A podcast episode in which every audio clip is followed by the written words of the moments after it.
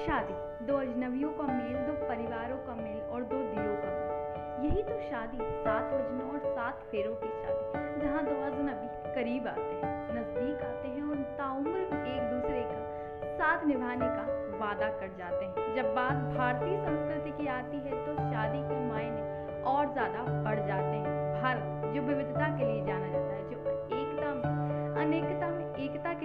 जाता है, वहाँ शादी भी अलग अलग रिवाजों से होती है अलग अलग विविधता से होती है और अलग अलग परंपराओं से होती है, जो ना केवल देश बल्कि विश्व में भी जाना जाता है। शादियों का सीज़न चल रहा है, चल रहा है, जहाँ अलग अलग उम्र दिखाई दे रही है।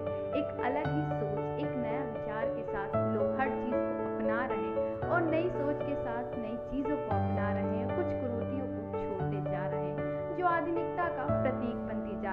लेकिन इसके बावजूद कुछ चीज़ें और भी हैं जिन पर बदलाव किए जाने की ज़रूरत है, क्योंकि न लड़का, न लड़की, न लड़का, न लड़की वाले दोनों साथ परिवार वाले, ना कोई बड़ा ही, ना कोई छोटा ही समझना होगा कि शादी दो लोगों